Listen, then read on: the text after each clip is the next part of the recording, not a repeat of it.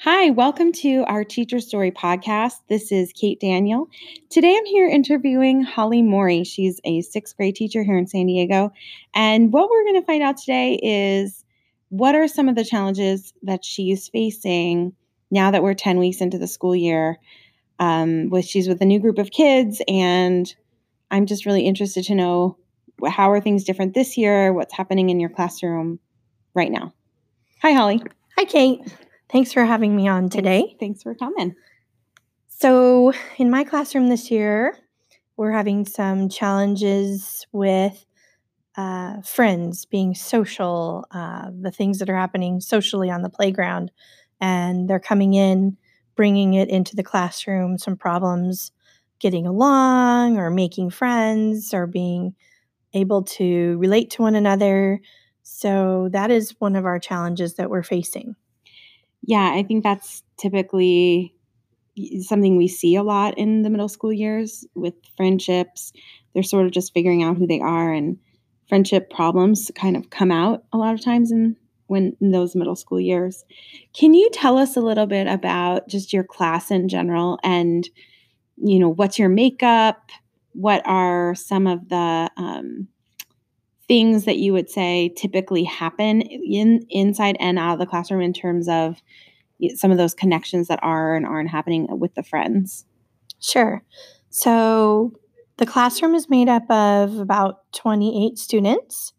That's a big group. Big group. Not as big as some. I'm sure there's bigger. And we're focusing in class a lot on social emotional learning, how to kind of work through these problems and work together to find solutions to things that happen on the playground. But generally, they're having issues on the playground, and those issues are sort of spilling over into the classroom where we're trying to move on to a lesson or work together on a project. And some of the relationships that are strained definitely have an impact on how they're doing on projects or working together collaboratively. So we really need to teach them how to leave what's happening at the door as they come in, to have a good, open mindset to be able to do their learning. So, on any given day, when they come in the morning, do you feel like those issues aren't happening, but then as the day progresses, they go to recess, they go to lunch, those problems start to kind of bubble up, and then midway through the day, they can't focus or they're having a hard time focusing on learning because of whatever is happening outside the classroom doors? Yes. Sometimes they'll come in the morning and it'll be something that will transition into the room to start with, because maybe it was they're texting last night and having problems over, on their own time that carries over in the morning. Mm-hmm. But typically they come in fresh, they're ready to go. And then we have these little hiccups that happen out at recess or out at lunch recess.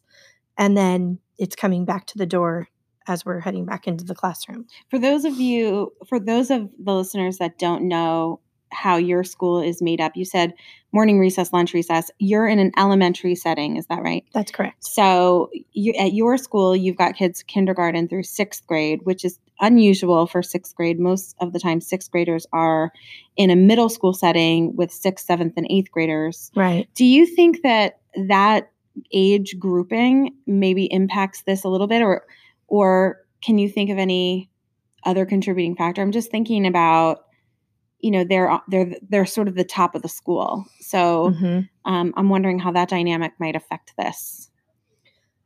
I think that it does, contribute to their feeling of top dogs and wanting to kind of be the top dog of the sixth grade class. So it's a little bit of this competitive spirit of, I'm in charge and I want to be the top dog, which I think in this particular case that the fact that we're in the elementary school does contribute to that feeling and the competitiveness. Do you see that it's an issue when they're working independently only? You mentioned that you felt like collaboration is when it started to bubble up more in the classroom. Are there any other times of day, or is there a particular activity? Can you just kind of walk me through what what does that look like when in the classroom, when these problems are arising? Can you just walk me through what does that look like, and how do you respond as the teacher? So let's say we're getting ready to do an activity and we're choosing, I use class cards. So we're choosing their name out of a card, kind of like drawing their name out of a hat. And I'm getting this little tiny bit of feedback of if they're called with a person that maybe they had a problem with, a conflict with on the playground. Now they're getting called to be partners in a math poster that we're doing together. There's that hesitation or that, kind of hesitation to work together. A reaction. Mm-hmm. And of course, that's being handled and worked on. But my goal is that we don't have to even have the reaction or the feeling of wanting to have a reaction for them. That's happening. How would you say this impacts, or does it impact the amount of learning that can happen in your classroom? What are you seeing in terms of the effect of these social issues on the environment and getting through the material that you need to get through?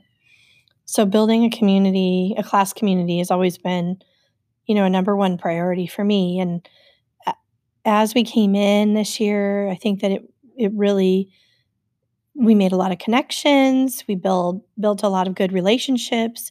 And then because this is a transitioning time for them, for learning how to sort of manage their own emotions and really be able to deal with the problems that are coming up socially, I really think this is just like a little bump in the road, and that we just need to figure out a good way to resolve the things that are happening. And then it'll be one more way that they can grow and learn and be able to kind of be smooth sailors from there out. Is time an issue? I mean, are you finding that you're spending an unreasonable amount of time dealing with these social issues in the classroom, or do you have a system in place for they come in from one of these breaks and they are having a situation with their friends? Do you already have a system in place that addresses it? And if you do, is there anything that would make it more efficient or helpful for you? Possibly. There's always room for improvement or growth in a system that you have.